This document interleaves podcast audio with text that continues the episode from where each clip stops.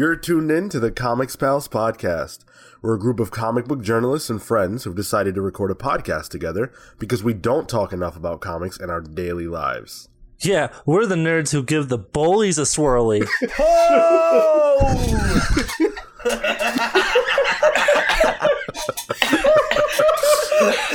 Marco is having a fit of laughter, as is Cale. You got you got me just as I was drinking water, like the was so exact good. moment. It's it's really great that we can start the episode off with a laugh like that, given everything that's going on in the country right now. Uh, we're not going to talk too much about that, but uh, just know that we're feeling the pain just like everybody else, and uh, it's really healthy for me, and I'm sure I speak for the rest of you guys when I say uh, to come and do this with you guys, my friends, and just have a good time. So thank you, thank you, pals, for that. Yes, absolutely. So let's dive right in and talk about what we've been reading. Pete, you want to start us off? Yeah, um, I know I'm I'm an easy one this week. I didn't read at all. Uh, I'm not gonna lie. I spent the better part of the last couple days just kind of like, um, just upset. So I I just really was not in a, a good place for reading or anything like that. I spent most of my time just hanging out, watching Netflix, and playing Dishonored 2. So nothing from me this week. Yeah, I actually uh, didn't manage much uh, reading either. I had a, uh, really hard week with uh, writing and everything else going on, so I, uh, I, I am, I am low on material. Uh, Phil. Uh, it's it's good to go from a high note like that to a somber note because I didn't read All right. uh, anything this week either. I spent all week practically uh, scouring uh, the internet for like information regarding the election and stuff because uh, I'm a masochist. I'm a sick fuck. Uh, um, uh, I did watch a lot of wrestling this week though. I watched uh I watched uh, WrestleMania X7. Uh, a lot of people think it's the best WrestleMania ever. I don't know if that's your opinion, Sean.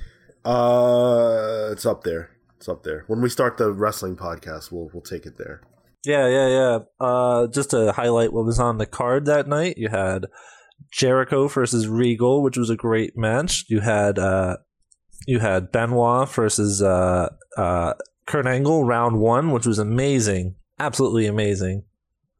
Uh, you had the great Shane McMahon versus Vince McMahon storyline match where Linda McMahon kicks him in the balls. Vince, that is. Uh, and then, of course, you had, uh, in some people's opinion, the greatest WrestleMania main event match ever uh, Rock versus Austin round two. And uh, it's a good one.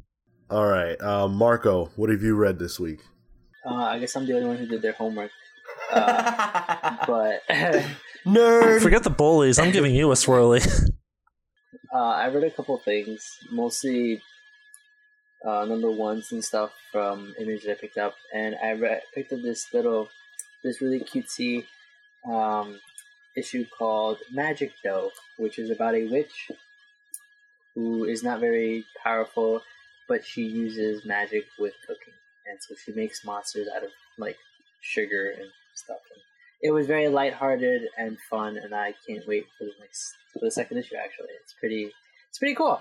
And so, so yeah, that's it. Just some light reading, and I read some Sandman because light reading.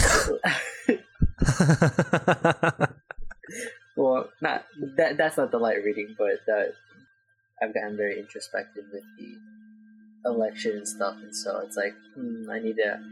I need someone to, to help guide me and help, but but yeah. So like I, I need direction and I need some kind of influence in my life. So I've decided to read some uh some more Sandman and stuff. you, you know, real quick, uh, you talk about direction stuff. I was like a politics major in college and stuff, my undergrad, and uh, whenever uh, like an election happens, like this happened in 2012, I get bombarded with people like asking for my perspective on it 'cause they think I have some kind of knowledge. but but um, I've been using that to loan out books to people to borrow. And uh, big one, of course, has been All Star Superman because I'm like, here, this will make you feel better. I did manage to read some stuff. I finished Tokyo Ghost, which was really really good. What do they got? Six issues of that right now? or- It's well, it's a it's ten issues, and it it actually that's the whole series. oh okay. Yeah, so it's actually really easy to jump into if you're interested. Just ten issues, really short run, It's a, it's it's it's a really great tale. One of Rick Remender's best, I would say. Uh, so if you're a fan of the kind of stuff he does, it's worth a pickup. Uh, it really kind of delves into like a technology versus nature storyline, uh, which I would say is pretty topical right now in, in the world we live in, and um, yeah, it's worth worth a read. but the other thing that I got to read this week, which I read just before the show actually, uh, was Invincible Iron Man number one. It was really good. So it's Bendis, um, who's been kind of driving the Iron Man ship for a few years now. It's Stefano Caselli, who is kind of Bendis's new artist. You know, he always kind of has like an artist that he rolls with, and right now he's the guy. Uh, Marte Gracia, who is the color artist. He does the color work here. He's amazing. I've been a fan of him for quite some time. And then the uh, letter is Clayton Cowles. Uh, so the book itself is it's it's really really good. Um, it follows Riri Williams, who is labeled as a super genius. Uh, one of Bendis's new terms. You know, he always loves to come up with his own language in his books, and so she's a super genius. And uh, the book kind of just showcases her origins growing up as a young girl in Chicago, who can't really relate to anyone because she's so much smarter than everybody else is and uh, she makes a friend, and then tragedy strikes. Uh, I won't spoil it, but the book takes place in Chicago. You can figure it out for yourself. Uh, it's very, very relevant to today. It doesn't feel shoehorned in in any way, and he, he really quickly in just one issue creates a character that there's real depth to that I think could have staying power in Marvel. And he effectively includes uh, Tony Stark even though Tony Stark is absent from the Marvel Universe. So their relationship is going to be a really interesting dynamic that I think will carry this book forward for people who do miss Tony and want to see him, but are also interested in this new character. So a really, really good issue uh, by Bendis, and I look forward to seeing what they do next. So, Sean, real quick question. Uh, you said that she might have some uh, staying power. I'm wondering, in your mind, what what what qualities are there in a character to make them impactful for a long period of time for a newer characters? That's a good question. Uh, I think a backstory that people can relate to is is something that is required. Uh, with Riri, I mean, we're talking about a genius, and most of us can't relate to that, but we can relate to feeling isolated and feeling like people don't understand us. And so Bendis effectively taps into that and sort of makes that the the dominant portion of her character, less so the genius element. I mean, we see her creating technology and saying things that don't make a ton of sense, but we also see her trying to relate to people. And she does make a friend who impacts her life. And I think we've all been there, you know, as teens, not really feeling like we fit in. And then that one person or that group of people kind of come into our lives and, you know, show us that, that we kind of do belong here on some level. Right, exactly. yeah, exactly. Yes. Um and uh, I think uh, another element that makes her interesting is that she has a unique personality because we've never really seen uh, a, a, a, black teenage superhero girl before. You know, uh, I think there's there's one character I can think of. Um, can't remember her name, but she has a devil dinosaur that she oh, rolls with. Oh yeah, they like oh. Moon, is her name Moon Girl? Moon Girl? Moon Girl, yeah, yeah, yeah. Moon Girl. I don't even think she was um a teenager though. I think she was like twelve or so. Oh, okay. So it's like I think Riri is actually probably more interesting because like I think like you know it's a very tumultuous time, right? We all remember how weird it is Yeah. to be a teenager. Exactly. So I encourage people to read it. I know that there was a lot of controversy surrounding this, uh, not just because of the cover, but because you know there were people who were really upset that a teenage black girl is the new Iron Man, and I think you should just put that all aside, give it a chance. If you don't like it, that's fine, but just try it.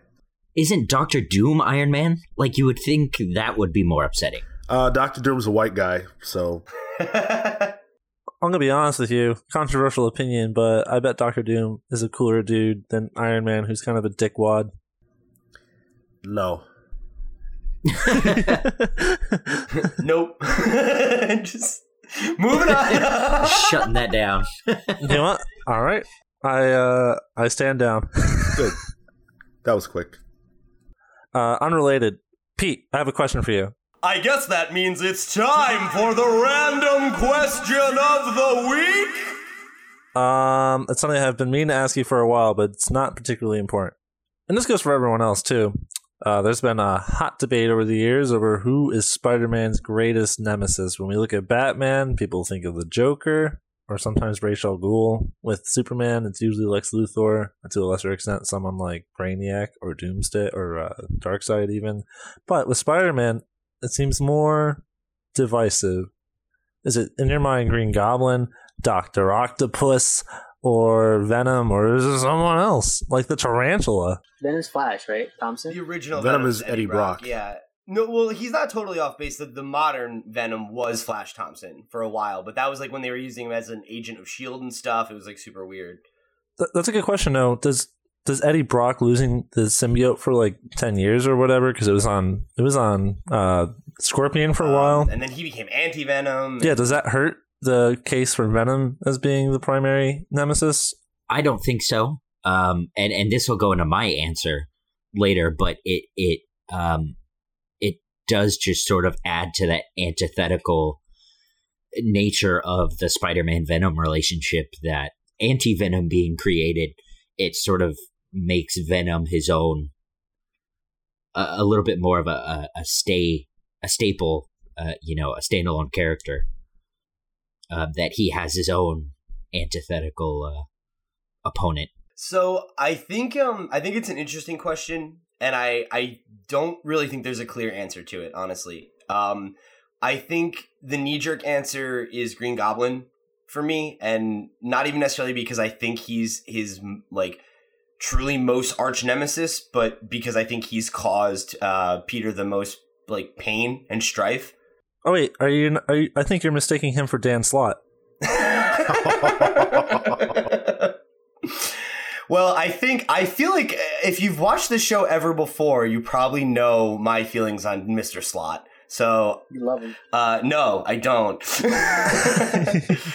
um, but I, I think the death of of both Gwen and Captain Stacy is something that i- is one of the like defining moments of of Peter's career as Spider-Man, and I think um, also the fact that like he has a relationship with Harry. I feel like there's a lot of like there's a lot of emotion that comes out of his uh his relationship with Green Goblin, but I don't feel like like he's quite a perfect foil for him in a way that a lot of like arch nemesis are. And I think to uh, to your point um, about Venom, right? About the idea that like we've seen uh, Venom the symbiote move from different people, and it's not necessarily uh, Eddie Brock, though. That's how I think most people would remember Venom. Um, does that lessen the impact of him as as being a villain, you could say that about Green Goblin, where as time has gone on, he became less of a Spider-Man specific villain and was more of a, a force in the Marvel universe, you know, where he like took over S.H.I.E.L.D. and was fighting the Avengers and uh, led the Dark Avengers and things like that. So I think there's a, a strong case for Norman, though I, I'm kind of inclined to lean a little bit just maybe more towards Venom because I think like their relationship feel or I'm talking about Eddie Brock's Venom. Um, their relationship feels more personal because I feel like Norman more um, takes advantage of knowing personal things about Peter more so than plays on their emotional relationship, and I feel like Peter and Eddie's um, rivalry outside of you know outside of his life as Spider-Man, as well as the Venom sym- symbiote's hatred for Peter and Spider-Man for abandoning it, um, just makes for for an interesting dynamic. You know, I uh, I read an argument once a while ago that people's opinion on it are relative to when they started reading Spider Man. So if you read Spider Man in the '60s, you're like fer- fervently, "Oh, Doc Ock is the worst." If you start reading in the '70s or '80s, it's like, "Oh, Green Goblin, that fuckwad." And if you start reading the '90s, it's like, "Oh, Venom, he he's definitely Spider Man's like primary antagonist." See, for me, I think uh, I think the uh, the Venom argument it, it's it's too antithetical. Like it's it's it's so antithetical that it's almost cliche. Um, you know, the the symbiote makes a you know like a bizarro copy of Spider Man. It's too obvious. Uh, you know, with Superman, there's Bizarro, and there's like General Zod. With Batman, there's like a million of them. There's like Talon, there's Prometheus, there's uh, mm, uh the Owlman. There's that brown guy. I can't remember his name like Ravage or something. And I think like even in like a less literal sense, you'd make that case for like the Joker. Like that's their whole thing is they have that yin and yang, and like I was, I think that's where uh, Norman Osborn comes in uh, because he's so you know he he's so much bigger in life than Spider-Man is. Like you know Norman Osborn's the, the head of a corporation. He's uh, very arrogant. He's obviously like insane for you know a plethora of reasons. Whereas Spider Man is, you know, he's a he's more humble. He comes from, you know, smaller backgrounds of smaller means, um, and he's done everything uh, for the most part for himself.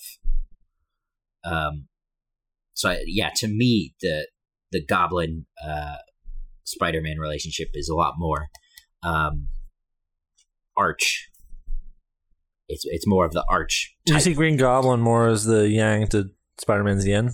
Yeah. Uh, and then I just have one one last point about Doc Ock. Um, I do think um, I see Doc Ock as more of the like intellectual villain. Like uh, like if you take like the the Batman uh, Ra's al Ghul relationship, that's what that's sort of what I see as um, Doc or Superman Brainiac. Doc Ock is he is like a real genius, and he he has done so much to um, Peter and to affect Peter's life. It's just it's almost insurmountable for any other villain, um, and we can see that in the Superior Spider-Man arc. Um, uh, yeah, he he's that villain that will take it a step further. Yeah, I feel like he's always been. I mean, excluding to your point, Phil. I think like in the uh, very early days of Spider Man, I feel like since at least the seventies, he's kind of been perpetual number two in my mind. Where it's like he's always kind of nipping at Spider Man's heels, but he's not usually like the central antagonist he's dealing with. In the same way that we've seen Green Goblin or or Venom kind of come to the forefront. This is the thing, though, guys. Doc Ock has definitely boned Aunt May. yeah, that's the thing. That's the thing that happened. On the cover of that famous issue where he gets married to her, the priest says, and now I the web as Spider Man comes and slings a web at the ring. classic, classic cover. so I, I want to weigh in here because uh, this is a this is an interesting topic, and uh, Phil, I'm glad you brought it up. Um, I think that the answer has to be Green Goblin. And I think that the reason is because when you look at Doc Ock, up until recently with Superior, I wouldn't say that Doc Ock has been a true threat to every single thing that Spider Man holds dear. Um, with Venom, Venom's time as a villain is really short lived, quite frankly. Uh, and he he tortured and tormented Spider-Man while he was a villain, but that didn't last too long. They've probably teamed up more than they fought each other. At this point, yeah. Yeah. Um, Green Goblin has remained a a nightmare in Spider-Man's life to the point where there were years around the Civil War era where just the idea of Green Goblin coming back was like Spider-Man's worst nightmare. And then when he finally did, I mean, it, it was it was hell. And so I think it was worse than he could have ever right, imagined. Exactly. and and I think um I think it was Cale that made the point, and I'm sorry if it wasn't, that he's he kind of represents the opposite of what Peter's always been about. Um, in the sense that he's big business, he's rich, he's got everything he could ever want. He he's kind of what Peter would could be if he used his intellect just to get rich, you know. Um, and I think that Norman Osborn never really gave a shit necessarily about ruining Peter's life in the early goings. He was just such a force of nature and evil that once he figured out, okay, this this is who this guy is, I'm going to destroy him just to do it. Just just because. and then incidentally he ended up ruining his life by killing Gwen Stacy, not even really knowing how he was affecting Peter. Uh, so I and, and then when you add Harry Osborn, there's just this web of destruction that excellent pun. Thank you. Is that, there is there a Spider-Man book called Web of Destruction? Because there should be. there, there has to be. Web know. of lies that that Norman has brought into Peter's life, and I don't think that any other villain compares to that. I, I just had a thought though, because we were talking about um, how uh, Doc Ock is the smart intellectual villain, like Ra's al Ghul or Brainiac, and I started thinking about like archetypes because I'm all about that, John. So you got Luthor, you got Joker, and you got Goblin, who are like the um, yin yang villains to the the big three comic book characters in our industry. You have Brainiac, you have um, uh, Doc Ock, and then you have Ra's as the really uh, like smart, intellectually, um, and then so and then there's the antithetical like mirror image uh, villain that's like uh, um, Bizarro or you know General Zod, um, Venom. But what's interesting is with Batman, those characters are never on the same level as his other rogues gallery members. Like they they exist, but there's like a lot of them. They like recycle a bunch of different ones. Like people who are like the anti Batman. You're saying? Yeah. Oh, okay. Yeah, yeah. I think that's that's an interesting observation. I just think like I feel like Batman has such a well developed rogues gallery in a way that really no other superhero does. And not to say that other superheroes don't have great villains. Like I love Spider Man's. I think Spider Man and Superman both have a really solid rogues gallery, though. They do. I, I wouldn't argue that. I think it's just that like there are so many Batman characters that are like that you could think of where someone's like, oh, like I feel like the average person could list like half of, of Batman's like he has like 10 or 15 really relevant villains that he's has major arcs against. Whereas like even with Spider-Man where I think there is like a ton of great villains that like you could pull from like the Sinister 6 and stuff like that. Most people probably only know maybe four or five of them. I feel like most people don't know Superman. Can I try villains. that? Because I don't, I don't know any Spider-Man villains aside from like. Yeah, like, do do Spider Man and Superman. I wonder how many you can name on each side. All right, so for Spider Man, Doc Ock, um, Venom, Carnage, uh, Green Goblin, Hobgoblin, Vulture, Electro, the uh, the Hunter guy, Cra- Cra- Kraven, right? Ooh. Kraven. Forget one of my favorites. Wait, wait, wait, oh, lizard, lizard, lizard, lizard. Uh, um, uh, not uh, shocker. Shocker! Yeah, sorry, that was all right. That's eleven. That's eleven. yeah, that's eleven. That's pretty that's good. 10? That's ten. So, like, like those are the only ones I know. That's really good, though. Oh, really? Yeah, that's but, a lot. But, uh, that's a lot more than I thought. You know, but you read comic well, books. Well, no, so. I, I know them from the game. I don't know them from the comics. I know them. That'll do it. That'll do it. Uh, yeah. Oh, and then the uh, the only the only other like super relevant villain of his that you didn't mention was like Vulture. Rey Mysterio. No, I said I said Vulture. Oh, oh yeah, Mysterio. right. I'm glad Sean appreciated that joke. And and Phil for suit for Superman. Do get, see if you can get five or six. All right, all right. I know Brainiac, uh, Bizarro, Lex Luthor. Oh, that was a lot. Oh, Zod, Zod.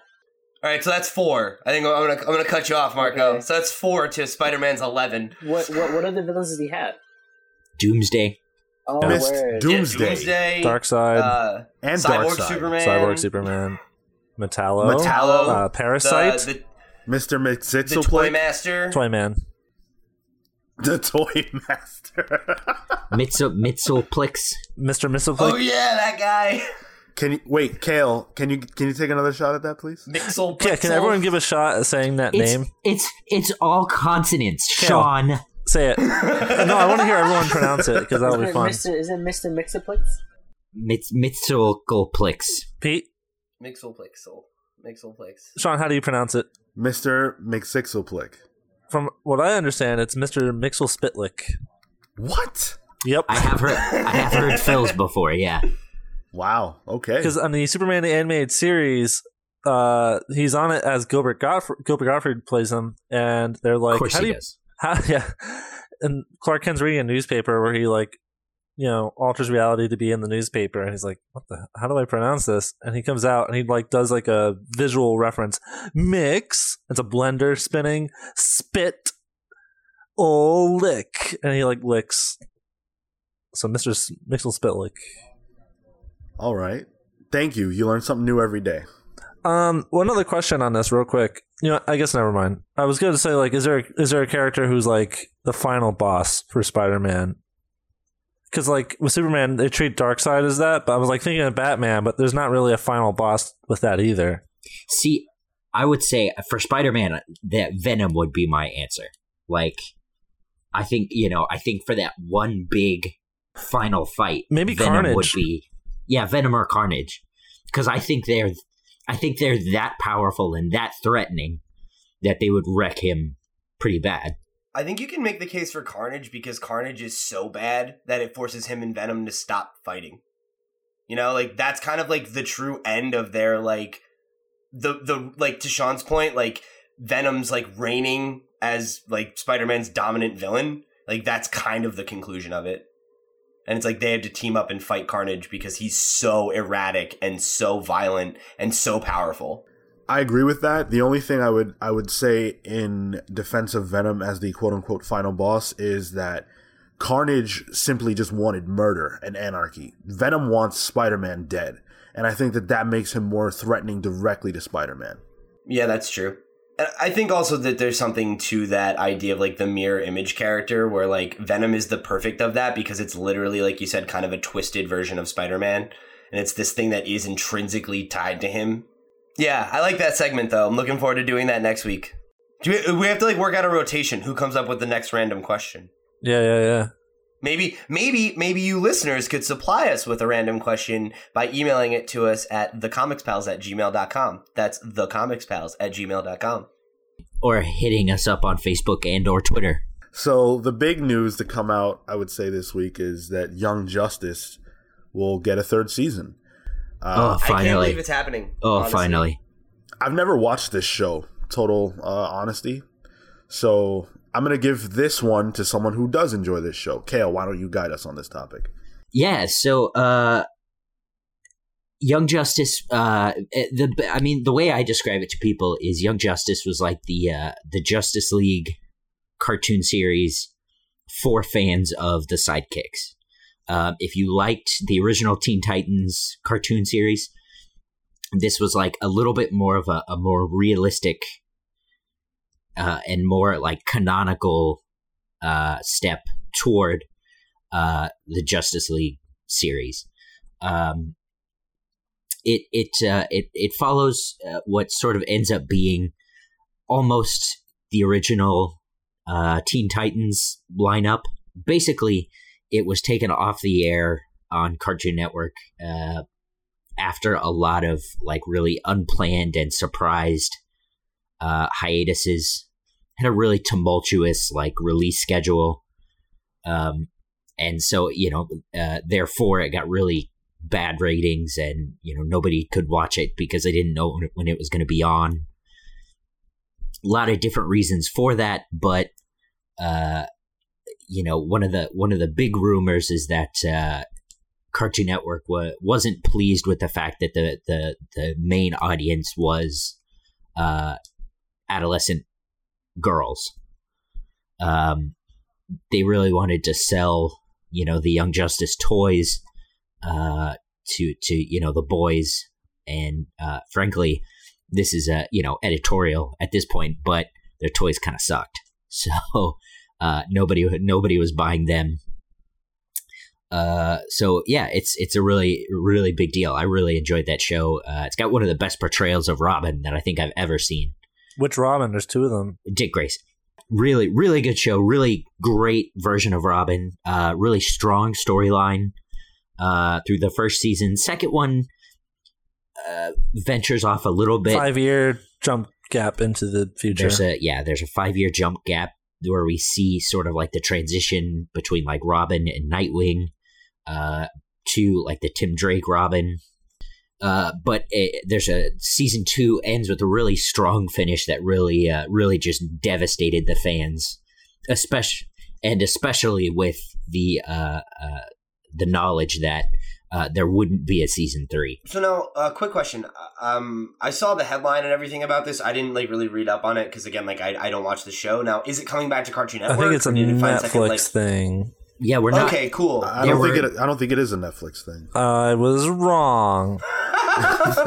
there were uh, rumors that it would be on Netflix a few months ago, uh, but I, I don't believe anything's been confirmed either way.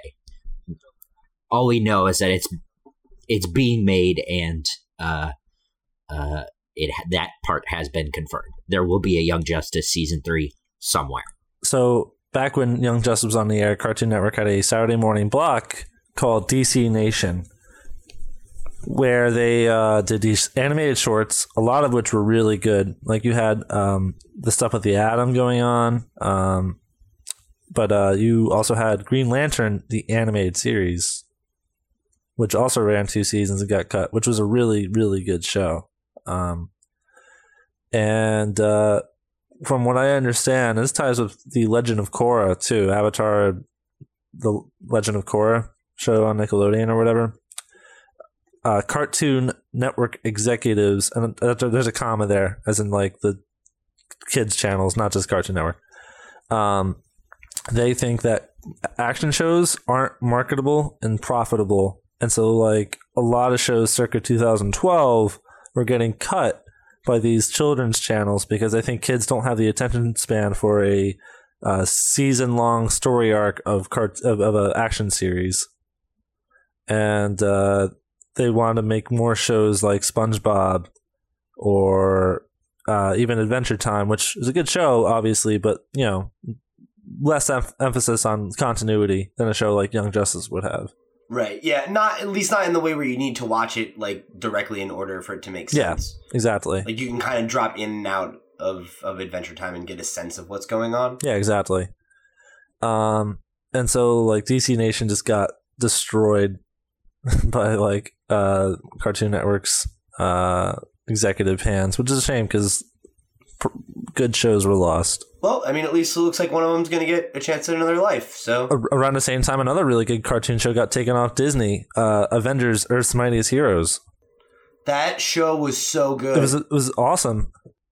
Jeph Loeb took over Marvel's cartoon branch and decided they needed a lighter, more movie oriented version of the Avengers on as a cartoon show, which unlike the Earth's Mightiest Heroes, which was really heavily based off the '60s Avengers comics, uh, went a very drastically different direction. Yeah, that that show was great, man. It was like the team was literally the original Avengers team, you know, and like they get Cap a couple episodes in because they unfreeze him. It's like you know you had Ant Man and the Wasp, and like they eventually introduced like Power Man and you know like Black Widow, and it's awesome. Like it was like a good mix of like all the villains and the arcs were all based on like Silver Age stuff, but they brought in some of the elements of the more you know modern stuff, like Black Widow, who obviously wasn't an Avenger at that time.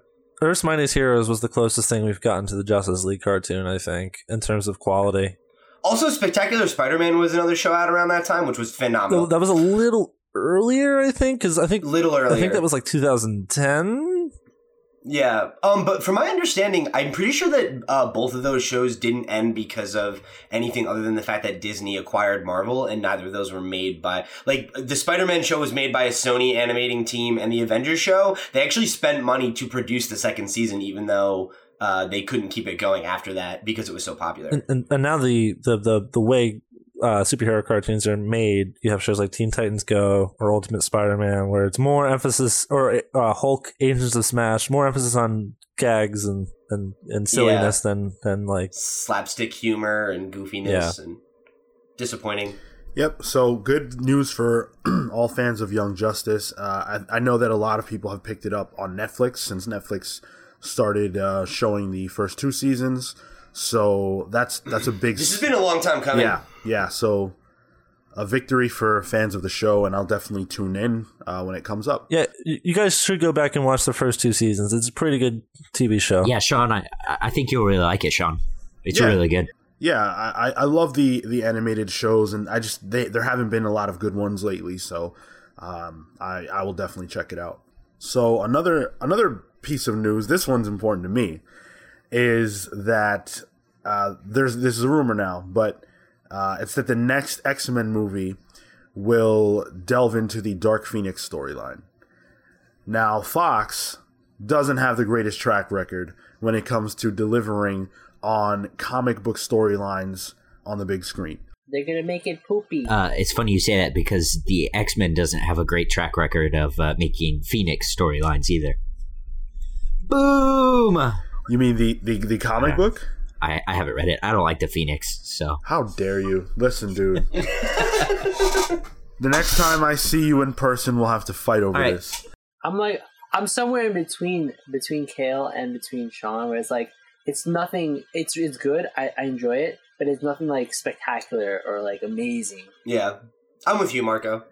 okay. I, I like the I like the one right after the, the arc right like s- immediately after Dark Phoenix, where they're still in space. That, that was cool, and they start fighting the the, Shi'ar. the what? The Shi'ar. the Yeah, Shi'ar. yeah, yeah, yeah. like all that stuff. That was kind of cool. I think modern younger. I say this as a as a person who's the same age as everyone on this podcast, but like I think I think younger readers have a hard time reading the uh the more old Denny O'Neil or um, Chris Claremont style of writing from the seventies, um, which is a shame because I think I think books back then knew how to tell a full story in a single issue, which is kind of a art style that's lost in today's medium, I think. And even though it's a little it's a little uh, hyperbolic in the way they tell stories, uh, it was the style at the time. And with Sean, I think the Dark Phoenix saga is this melodramatic masterpiece that encapsulates what the X Men are all about. So uh, this this story was broken by LRM online, and uh, basically they're saying that if if Fox isn't entirely going to reboot the X Men franchise, which is apparently on the table, um, then this is the direction they want to go and kind of build the franchise around, or at least for this film, around Sophie Turner and Jean Grey, um, and and take another stab at the Dark Phoenix story. Um, a lot of the reason why this is happening is because the contracts of Jennifer Lawrence, Michael Fassbender, and James McAvoy have expired. And so, because of that, there's no clear direction for where Fox is going to take these films uh, because we don't know if they're going to resign. But Simon Kinberg, who's been a producer and a writer uh, on the series for some time, is working on a new script that keeps those stars in mind, which is a little odd because how can you write a script based on people who you don't even know will be in the film? So uh, this is good news for fans like me who love Jean Grey and the Phoenix. Uh, I loved what they did in Apocalypse with her, even though it wasn't great. I just love to see that character on screen. Um, but I think we can all probably agree that what Fox has done with the X Men to this point has been a mixed bag at best. That was kind of the point I was going to make is like honestly it's hard for me to get excited about a new X-Men film at this point. Um you know, it's like I didn't even go to see Apocalypse after I heard like nothing but bad things from like even my like friends who went to go see it.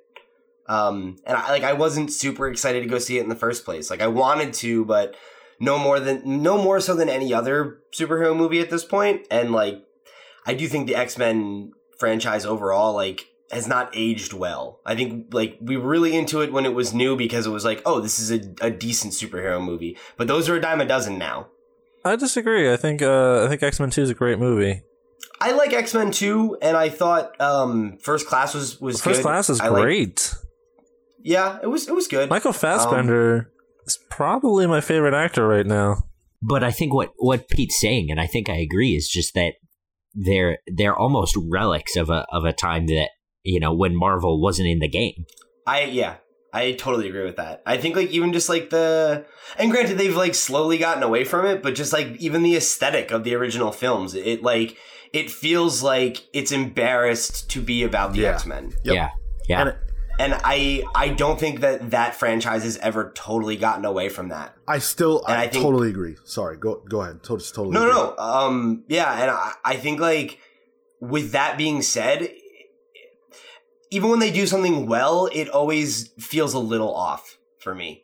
And I think like there like there are a lot of really great casting choices. I think um, you know, like the portrayal of uh, specifically of um, Patrick Stewart and uh, Ian McKellen as Magneto and uh, Professor X is just phenomenal. Um, they have great chemistry together. I like Hugh Jackman as Wolverine, despite the fact that he's a little too tall and handsome. Um, you know, so it's like I, I like Kelsey Grammer as Beast. Like there is a lot to like about those movies, but I think like going back to them, I don't think they hold up as well as like um other superhero films from similar eras. You know, like I do still think that like 89 Batman and like the first two Spider-Man movies hold up pretty well. I'm like not as jazzed about the X-Men films when I return to them. I'm really not. How does Cyclops fare in uh Apocalypse? I I didn't see it uh, because I heard it was going to be terrible and uh I just I wasn't too interested, but uh Cyclops is my favorite X-Man. How uh where does he how good is he? Like You're into Norman Bates just before he cracks? I, am actually a huge Cyclops fan as well, Cale. So I went to the movie with an eye to how they utilize him. I drop I puns off and on like a light switch. oh god, I'm not even trying. This is not intentional. Excelsior. so uh, I don't actually think he was utilized amazingly. They didn't give him a ton to do. Um, I think it, it, it was probably slightly better than the original trilogy where they just unceremoniously killed him off in Last Stand. Um, I think that there was reason to be hopeful for the future of Cyclops based off of Apocalypse, but in that individual movie, I wouldn't say that they really did a great job with him. Yeah, after after the Last Stand, my my big thing was always sort of like, you know, I'll I'll watch another X Men movie uh, when they can figure out how to treat Cyclops like Cyclops like you know this is a character that for you know whatever argument you want to make is the bedrock for the x-men. And in yeah, a pop culture just, sense feels like in the last 20 years he's just been a cuckold for wolverine. Yeah exactly. you're right. Yeah and that's yeah i would agree with that. And and that's sort of been my standard for the x-men movies and i've yet to see that work in my favor. Uh I, I just want to say, as far as the, the X Men movies are concerned, I totally agree with Pete in that they seem Fox seems to be uncomfortable with the source material, uh, and that's really sad. And that doesn't work today because you have Marvel and DC, for better or worse, who are diving right into you know the comics and retelling stories and all that kind of stuff and and and giving us the colorful costumes and and everything else. I, feels and, like is ashamed of their material too, though. Yeah. Yeah, I, I think so too. Well, like I, Warner I think, Brothers I, at least. I think the the argument could be made. Yeah, but I but I, I I think if that were totally true, we probably wouldn't have seen Suicide Squad. Or or like Aquaman. Yeah. You know, it's like I, I, I think like I agree with what Phil's saying to a degree. No, um, no, I don't no, know no, if no. it's hundred percent that they're though. doing it. They're doing the characters so liberally, though. I think, like you're Yeah. talking about Aquaman. there's- He's not wearing an orange shirt. Obviously, he doesn't always wear an orange shirt, but that's a very deliberate, conscious choice. Yeah. yeah, yeah, no, that's definitely Fair true. point. That's definitely true. But when it comes to the X Men, if you look at their best films, right? Like generally speaking, I would say people agree their best movies are First Class, Days of Future Past, and X Two. The Wolverine to a lesser extent. None of those three that I mentioned feel like comic book movies. They like First Class and Days of Future Past don't have to be X Men movies at all. Definitely not First Class. That could be that that could be anything. Um, and that's what bothers me. The Avengers, for better or worse, whether you like it or not, is definitely a representation of the comics. And I don't feel that the X Men films, at their best, are representations of those characters in the comic books. You know what though? They're they're adaptations, and they could be. I think I think it's fine to be liberal when you adapt content because I don't think it has to be exactly like the source material. And so when it comes to a movie like X Two or First Class, I'd rather sit and watch that than the Avengers or Age of Ultron, which are not very good movies in my opinion. oh my god, I honestly like I can't believe you'd feel that way. Like I don't like Age of Ultron, but the Avengers. I don't really enjoy that movie very much. I think that's actually the like maybe the best this might have to be a an episode on its own, but uh, yeah, Phil, Yeah. Phil, sorry, that's wrong. You're well, wrong. Well, all right. I, you know what? I think I think we should table this conversation. Fair enough. I think we should. Um, I do just want to make one last point um, about the X Men movies before we move on. So I think like I'm with Phil in, in regards that like I don't think an adaptation needs to uh, mirror the source material per se, but I think it, an adaptation needs to honor the source material. And I think the X Men movies miss a lot of really important things. And I think like to me, actually, maybe its most glaring thing is um is specifically its treatment of like the visual aesthetic of Wolverine. I think like um, Bryan Singer's attitude that like people don't want to see Wolverine in like a big goofy jumpsuit is like a not true, and b I think it's uh it misses like an important thing about the character, right? Is like when you see Wolverine alone, you see Wolverine in that like very wild and kind of like I don't give a shit and like he can be a very um he can be very far away from the way we see him when he's at the X Mansion, where he's with the kids and he's a teacher and he's a mentor. And I think him putting on the suit and like, like, that's not something that Wolverine, like, it seems like Logan would do, but that's something that Wolverine would do.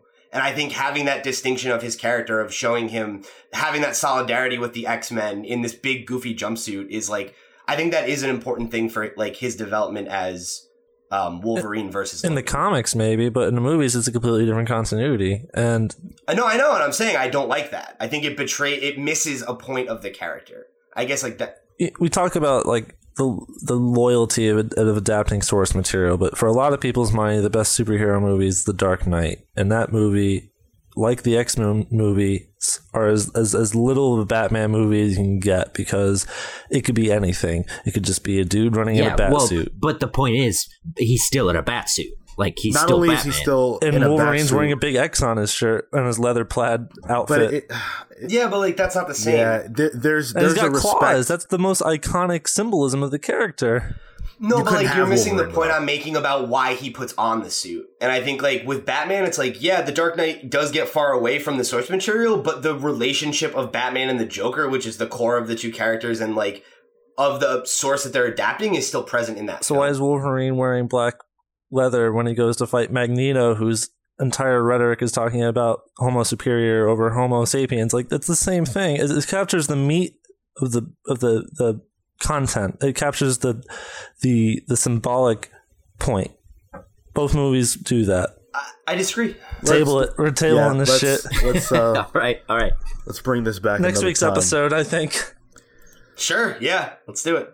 So, in sad comic book news this week, uh, obviously Donald Trump is our new uh, overlord in America, and not everyone is happy with that. Um, I'm ecstatic. And... I don't know about you guys. oh boy! Oh boy! One one person Goodbye, in particular. take care, Phil. Uh, one person in particular who is not happy with this is Humberto Ramos. Uh, he is a comic book artist who has spoken his mind on Facebook about this uh, about this topic and about Donald Trump. And uh, I'm not going to read the entire post. If you want to check it out for yourself, you can check out his Facebook page. But essentially, we'll have the link in the description below. Yes. Essentially, what he says is that uh, he doesn't feel comfortable anymore uh, in this country, knowing that a large majority of the people here uh, don't want him. In his mind, don't want him here. He feels that people who voted for Trump uh, basically voted him out. Basically, you know, are saying we don't care about minorities, we don't care about women, we don't care about uh, LGBTQ people, and so he's opting out and will no longer go to uh, conventions or signings or anything of that nature that take place in states that voted for Donald Trump. Uh, so I mean, it's a very respectful post. I want to say uh, it's not inflammatory in any way. It's just his honest opinion about uh, where the country is headed.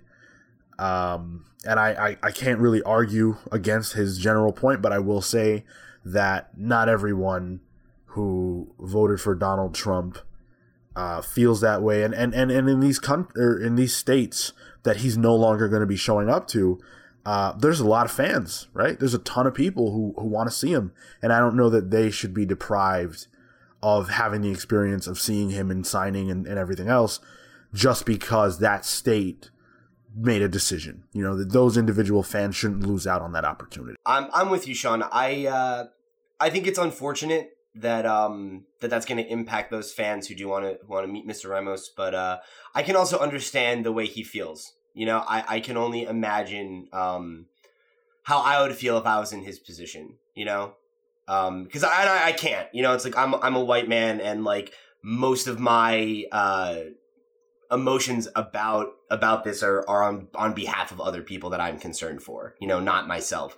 So um, while I'm disappointed to hear that that's the, de- the decision that he's made, uh, I also wouldn't say I don't support it because I can understand why he feels that way, and you know, he might change his mind. You know, it's like I, I can understand why, especially today, right, or this week, that you would feel so emotionally charged and so um, upset because I know I feel that way. That's like the scary thing. Oh, I was gonna get political, but Everyone's like, "Oh no." No, do it, man. Do it. We're here. That's what we're doing. This is the, the scary thing is obviously this week everyone's emotionally charged, but like this should be indicative of like things that need to change, right?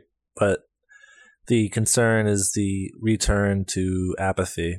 Well, and that's why I think you know the best that we can do uh, is use the platform we've been given here to to try and talk about these issues a little bit. So hopefully we didn't lose you guys here. Uh, we're gonna get back to the fun stuff in a no, minute. listen, you can fuck off if you don't want to listen to us. don't don't curse our fans. Thank you very much. Don't curse the pals. I'm I'm a heel, fuckers. Don't don't do it more than you usually do. Um, I think I I think like sort of the problem with this, and I and I say this with full full respect toward uh, Mr. Ramos's uh, position uh, and decision, it it it does come at a time when everything is so emotionally charged that uh, it does also sort of paint a sweeping generalization picture. Well, I think to Sean's point, not everyone in those states voted Trump either. Yeah. So it's like, you know, maybe none of his fans voted Trump. And, you know, then now those people have to. And even if they did, like, you know, that it doesn't mean they did it for those reasons. That's a good point, right? That doesn't like invalidate them as people either. Texas, which is a huge red state, you got people protesting in Austin. Like, there's a lot of very liberal people, but at the end of the day, I'm, especially in Austin. Yeah. Like that's like a, it becoming like a, a really huge liberal pocket because it's like the tech industry is is moving there a lot yep. because of the tax. Houston breaks. too is also very blue, but you know any and of course any convention in any state, even if you go to New York or California, you're going to find Trump supporters there just because that's that's that's just how it is.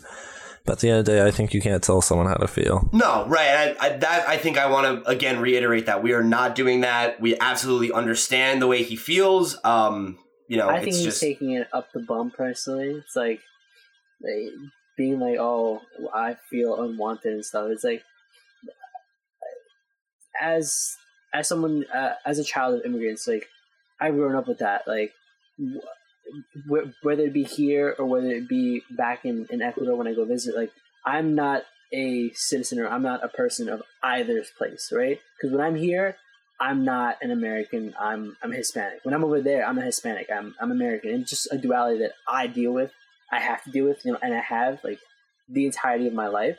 So for him to say like that, that he's get that we're getting singled out, it's a reality that I've lived the majority of my life, and I don't think it's fair that he that he does that, that he's going to do that, and he, that he thinks that.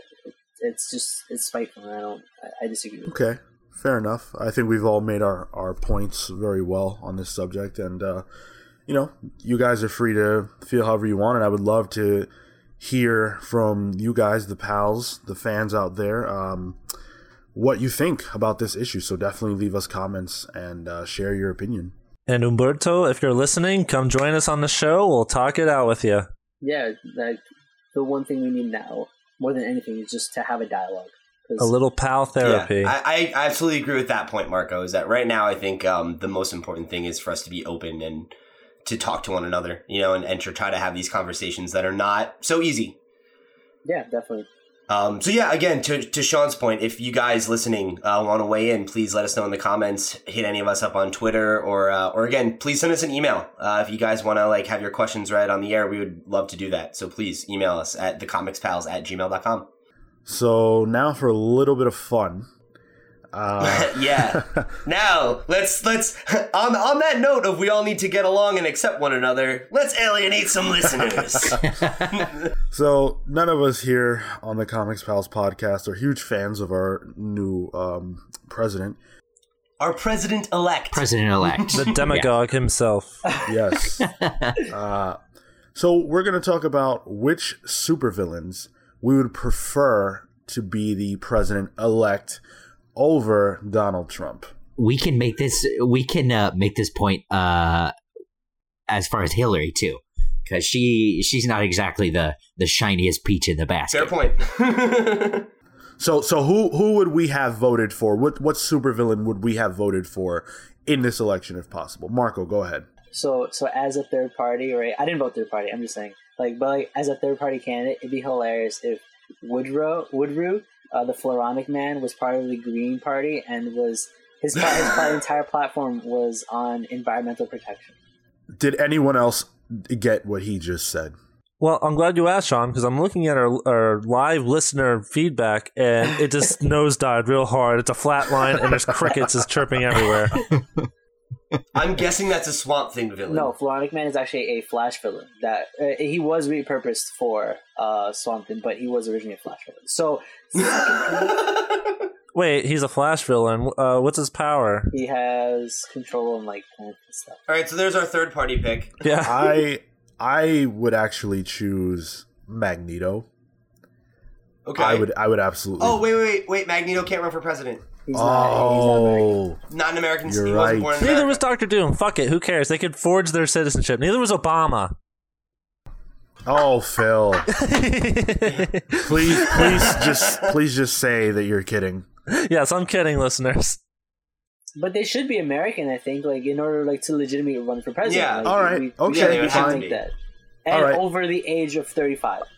Okay, so uh, well, a lot of these guys are old as shit. With that in mind, then my my second choice is Norman Osborn. Now, I know I know that a lot of people don't really care for the man. He has made some mistakes in his history, right? But uh, wait, wait, wait, wait, we're talking about Norman Osborn. We're talking about Norman Osborn, yes. oh, okay. I just wanted to make yeah. sure. uh, he listen. He's reformed. All right. Uh, he hasn't been active as Green Goblin in many years. All right. He spent a lot of time in a psychiatric hospital. He he had his therapy, uh, and I think that we know based on what he was able to accomplish as the head of Shield that he can really lead people. Uh, he's a great public speaker. Um, I think that I think that Norman Osborn understands the times that we're in, and he really could unify us all. Um, during the during the period after Civil War, where he got into power, he really put uh, the clamp on superheroes, and that's what we needed at that time. I mean, like it or not, they were causing a lot of problems, a lot of destruction. New York City place was a mess, and we needed someone, a strong leader, to come out in defense of the people and against superheroes, and that's what we got in Norman Osborn. So I believe that Norman Osborn should be the president of the United States because I think that he would unify us all. I really believe that. I think Norman Osborn can make America great again. There you go. Norman Osborn, 2020. Cale, who's your nominee?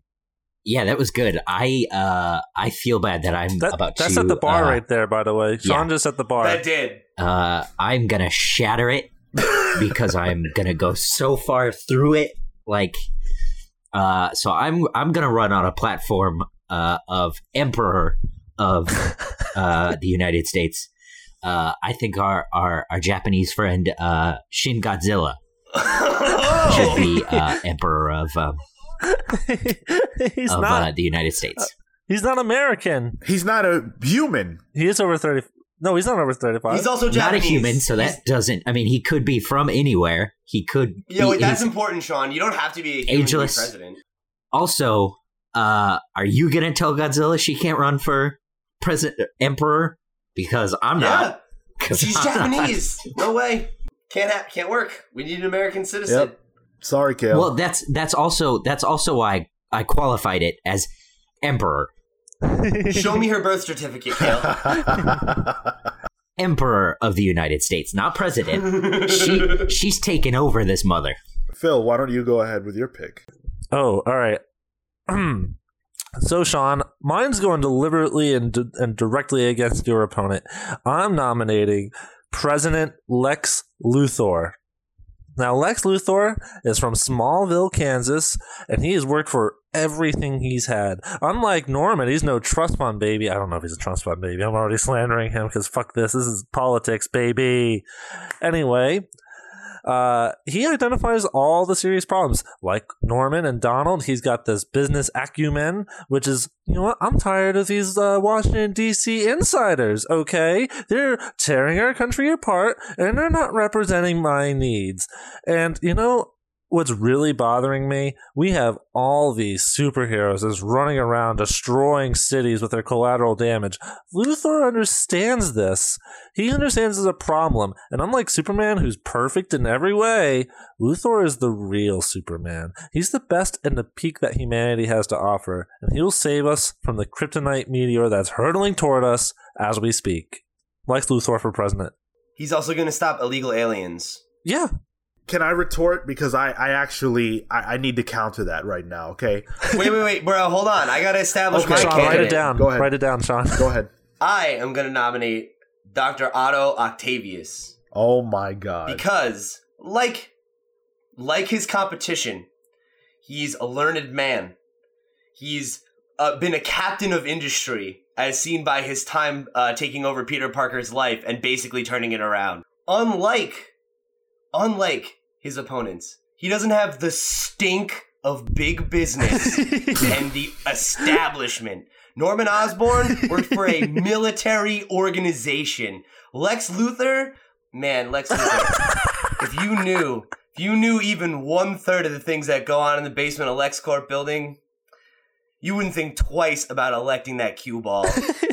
Dr. Otto Octavius, he's got a bowl cut that you can believe in, okay? He's got the fashion sense of a WWE wrestler on cocaine. oh, Macho Man? Dig it, brother. Yeah, absolutely. It's like not only is he a genius who's a hundred and thou- just a thousand percent qualified to run the country, he's he's gonna make you laugh. And not not like along with you, kind of like at him, but I mean like, hey, that's like we let Donald Trump get that far as a as a joke before we realized how serious a candidate he was. Why can't we do the same for Otto Octavius? Otto Octavius 2020. If you guys are hungry for change, vote Woodrue because he'll give you the munchies. Oh my god! so we have third party candidate uh, Woodrue. We have the Emperor Party candidate Shin Godzilla, Shin Gojira. Uh, we have uh, uh, two different business party candidates in Norman and Lex. Yeah, they're both Republicans. Let's just say that. And then and then we have uh, Science Party, Doctor Octopus. Okay, now let me let me counter both Pete and Phil. Okay, number one. Are you just Phil. gonna ignore Cale? Yes. Uh, and the Green Party, but the Green Party is used to it. One of one of those candidates can't even run. Okay, and the other one is irrelevant. So. Phil, nobody votes third party. With nobody relation to Lex Luthor, you you you you gave a very eloquent speech, but you left out and ignored one key point. Lex Luthor has never gotten anything done with relation to dealing with the illegal alien problem in Metropolis. Superman is still around. Lex Luthor has solved nothing. He is a failure, an abject failure. We all know it. We've witnessed it with our eyes, and he cannot get the job done. As far as you go, Pete, Dr. Octopus is an absolute terrible candidate. No one knows what he did as Peter because he was Peter. Everybody thinks that Peter created Parker Industries, not Norm, uh, not Doctor Octopus. So he's irrelevant in the in the eyes of the public. He's a loser. Look at his hair. Okay, he's he's trash. All right. Whoa, and, and, we need to introduce trash more. Norman Osborn Norman Osborn is the only candidate that we've addressed here today who has achieved goals, who has succeeded not only in business, but in politics, who made promises to deal with the superheroes and achieved those promises. Not to mention, he saved the entirety of the planet Earth from the Skrull invasion by killing the Skrull Queen. What more can you ask for? Vote Osborn. You know what I can ask for? Accountability, Sean. He formed the Dark Avengers. He took a group of violent sociopaths and passed them off as heroes. We all have flaws. Is that the kind of man that you want running the Oval Office? Yes. Is that who you want? Yes. Is that who you Some- want your children looking up to? Sometimes the ends justify the means. And to be fair, uh, Bullseye was Hawkeye when he was in the uh, Dark Avengers. The general public had no no knowledge. Thank you, Cale. Appreciate it, buddy. Yeah, well, you know what? Dirty laundry comes out. would you would you really want to mess with a candidate like Norman? Would you really want to put his uh, his uh, indiscretions out there for the public? Hmm? oh, so is that a threat? No, not at all. That's what that sounds like. Dr. Otto, Otto Octavius doesn't take threats lightly, Sean. Also, I would I would like to point out that uh, Norman Osborn is uh, friendly with uh, the religious parts of the country. He started uh, multiple Goblin cults um, to you know to fight the uh, Spider-Man menace and uh, to you know to really uh, crack down on heroism. Frankly, You're not helping me, Cale. Goblin cults. That sounds weird. Yeah, he's starting cults. Th- he's fighting that's- against that's heroes. slander. He fought against Captain America, Sean. You think we can elect a man who fought against Captain America? Cale is trying to downplay my candidate because no one is going to vote for his. He's just trying to tear the whole thing down. Ignore. well, yeah, my Vote candidate's Norman. Godzilla. That's exactly what I'm doing. We're tearing it all down, the whole establishment. Unfortunately, my candidate doesn't know what Aleppo is. Can your can your candidate name at least one other supervillain? Phil, go ahead. Folks, if I could just get a word in edgewise. Luthor, along with his running mate, the Macho Man Randy Savage, when he was a heel. Go on. So, Lex Luthor may have not been able to stop the illegal alien problem that is Superman, but that's because he doesn't have the proper resources. As president, he would actually have control of the full U.S. military, be able to contract various other superpowered beings to fall in line and help stop the illegal immigration of aliens onto planet Earth. Uh, along with that, he's formed a Legion of Doom. He, in alternate realities, which we know because Luthor has the ability to look into other dimensions because of his incredible acumen and intelligence, when there, when there is no Superman, this is a man who can cure cancer. But because of the threat of illegal aliens, he doesn't have the time to do that. Platitudes. So when you talk about hair, we have an individual with immaculately shaped skull, as opposed to some kind of wannabe beetle haircut. And I don't even know what's going on with Norman's hair. It's real. It's like white white man dreadlocks. and if you think he's unrelatable, that's where the Macho Man comes in. He's the everyman, brother. Dig it. Vote Luthor Savage 2020. how how are your candidates going to put aside their business investments and their you know their you know their relationships with uh, businesses overseas that might interfere with their ability to delegate on such It doesn't matter matters? because Trump's president. Norman Osborn. Norman Osborn, and this is what it all boils down to. Norman Osborn has displayed his capacity to do all these things. He already worked in the government. He ran Shield, right? Uh, Phil, all I heard from you was that Lex can't get the job done because he's too focused on Superman. How are you focused on doing the same thing for over a decade and you don't get it done? He's a failure. He just can't do it. And Norman can because he has. Focus on the current, focus on the here and now, right? If we want to focus on the here and now, then we should talk about Luthor's ability to establish LexCorp as the most profitable business on the planet next to Wayne Tech or Wayne Wayne Enterprises. I was like, oh boy, what's the We name of should that be thing? definitely talking about Lex Luthor's emails because I think that's. We don't need to talk about Lex Luthor's emails. Um, if it's okay, I would like to answer the question at hand. My candidate, Emperor Shin Godzilla, is uh, a very well known uh, candidate all over the world. She's had she's had multiple multiple uh, trips to Japan, where she's had uh, just a romping good time with everyone there.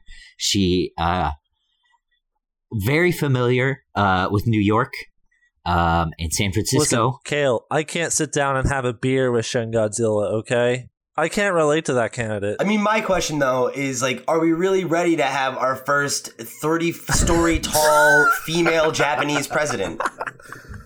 Like, are we ready for Monster that? radioactive lizard As, president. as a nation, No. So so let's just make our final points with regards to our candidates, and then the pals at home can vote for who the next president of the United States will be. I like it. Phil, why don't you start us off? Oh fuck. Okay. I was like, closing arguments. no, arguments. Marco, you started us off. You're the third party candidate. No one takes it seriously. So once again, Woodrue is for the people and for the plants of America to make sure that if any of you are ever would ever be elected president, you will ruin the earth. But Woodrue would not. The Floronic man is that he's for the flowers and the people. Um, but for the people. Uh, also, I don't know. Also, that is my closing argument. Well said. If you want to throw your vote away, no, if you want to throw it into greener pastures, go for it. here's here's what I'll say. Uh, we've talked a lot about um, illegal aliens and uh, threats to both uh, the country and the planet. Uh, so what I will uh, say is that uh, Godzilla has uh, radioactive white light lasers that come out of the plates on her back. Suck on that. All right, I'll take us now, since I was supposed to lead us off anyway.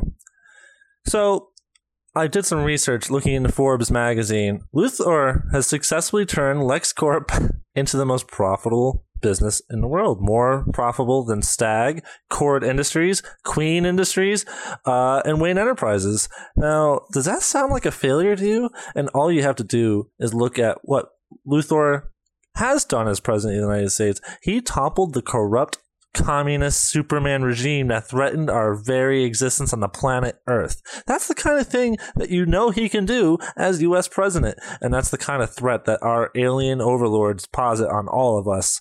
If you really want to feel safe going to bed at night, knowing that there's a threat out there, you're gonna vote for Lex Luthor to be the next 46th president of the United States of America. Let's be real, America. The only way forward is with science. So what el- what other option do you have than to elect a man who has dedicated his life to the pursuit of knowledge, not the pursuit of or not living in the shadow of Superman or living as a violent sociopath? Vote Otto Octavius. Doctor Otto Octavius. All right, and now the only candidate that matters will have his final say. I already spoke. Sassy Marco. I don't even remember the name of your candidate, so there's that. Now, Cale, your candidate is a threat to the world, and that's a threat that Norman Osborn will deal with when he becomes the president of the United States. Good luck. Phil, your candidate is a self self obsessed narcissist who has yet to be able to deal with Superman. And the reality is that until he can, because that's what he's run on, that's been his platform the entire time, That sounds like our current president elect. we will see him as a failure and he will never be electable because he can't deal with Superman. Let's just face facts. Pete, Otto Octavius, he's another failure. How do you think he got those tentacles attached to his back? Failure. I think that's triumph. his haircut. That's triumph. Failure. Yeah. Sounds His- like sounds sounds like uh, accomplishing goals to me. In fact, he's unemployed right now. He has no job. We can't elect someone who can't even hold a job, right? But He Norman, has one job, one job, campaigning to be your president. Norman Osborn, he's a champion of the people. Again, I have to reiterate, he killed the Skrull Queen after the secret invasion. He led us to a superhero crackdown, a successful one at that. He created a, a team of Avengers who actually got things done and who protected the people. If you want to sleep well at night as Phil said, you won't elect any of these other candidates because they can't get the job done. But if you elect Norman Osborn, you can rest assured that there will be a man in the White House who cares about you and your safety so that you never again have to fear walking down the street, going about your business, and being hit in the head by Captain America's shield. Or having your home destroyed by the Hulk. Or having your home blasted to smithereens by Iron Man's Unibeam. None of those things will happen under Norman. Isn't now I could be wrong, but isn't Norman Osborn under uh, investigation in, in the midst of a lawsuit for uh, sexual assault on a young woman? First of all, those claims are unfounded. I resent you even bringing that up here. No one can take you seriously at this point. If you would even, if you would, if you would address something like that here on this platform, then clearly you are grasping at straws. And uh, quite frankly, I'm done speaking to you. I've made my point. Norman Osborn Who's his is the running mate? candidate that you all should vote for. Who is his running mate? Listen, do you really want to know who his running mate is? Don't stall. It's, it's Nor- Norman Osborn, his running mate. All right, we weren't going to reveal this, but his running mate is going to be none other than Ultron. Whoa. Whoa. Whoa. Almost as bad as Mike Pence. Ultron Ultron wants a better life for every man, woman, and child on the planet. Program the gay away. And robot. and oh, robot. Oh god. Deprogram the gay. That's that's that's my closing argument, and I think it's pretty clear that my candidate is going to take it. So It's you up to you, guys at listeners. home, feel free to vote. You can send your votes in through Twitter, the YouTube, uh, wherever you feel comfortable, and we will tally them and let you guys know next week on the show who won. With that, we're gonna wrap up the show. It's been uh, it's been a lot of fun. Uh, definitely This was a good episode. This was goofy. yeah. Definitely do uh, let us know your candidate, your choice for president. Uh, you can do that by reaching out to us on Twitter or Facebook at the Comics Pals. Uh, you can also write to us, send us an email at thecomicspals.gmail.com. no, at gmail.com. I thought I said that. You said dot. It's not a huge Oh, deal. whoops. Uh, and the uh, the winner of the election will definitely give a swirly to because their chances are a bully. The winner of the election will give a victory speech next week, and I guarantee you it's going to be a rousing speech. So be ready for that. So now it's time for plugs. Uh, Pete, why don't you start us off? Sure. Um, yeah, uh, as always, I'm going to just thank you guys for joining us here on episode four. Uh, and if you guys want to see more of me, you can uh, get me at uh, at loud underscore Pete on Twitter and Instagram, or you can check out my other YouTube channel where uh, I do Let's Plays, have a podcast every Monday, and a couple other things with some of my other friends. It's all about video games. Uh, Slack and Slash, we're Slack and Slash on YouTube or uh, slackandslash.com. So please come check that out. Have some fun with me. Cool. Phil? Uh, if you like me, uh, then uh, we should never talk. Just don't worry about me. Follow me on Cyborg Holliday on Twitter and Instagram. I post a lot of pictures of cats. And if you want to debate me, Mostly just one cat, though, Mostly right? Like cat. it's it's just your cat. he's good. He's When- handsome. He's a nice when we face cat. the climate change disaster that's impending, uh, he and I are going to roam the terrain like Mad Max and his dog. Awesome. And uh, I think that's it. So popcorn, Marco. Yeah. Um. Nope, Cale. Uh, all right, uh, I'm going to plug my comics company, Panels Publishing. Uh, we're a small publishing company that uh, puts a, a focus on uh, getting novice creators into the uh, comics world. Um, you can follow us on Facebook at Panels Comics. You can follow us on Twitter at, at Panels Comics with an X. You can find uh, the beginnings of our library on Comixology. Uh, we are gradually getting more things uh, approved and up, so uh, we do have more on the way for Comixology. But if you want, uh, if you want to see the rest of our library, you can find us at panelspublishing.com, and uh, you'll find me at Toto in Tow on uh, everything but Facebook. Woo! Real quick, we talked about victory speeches. I really hope Shin Godzilla wins just so I could hear that speech.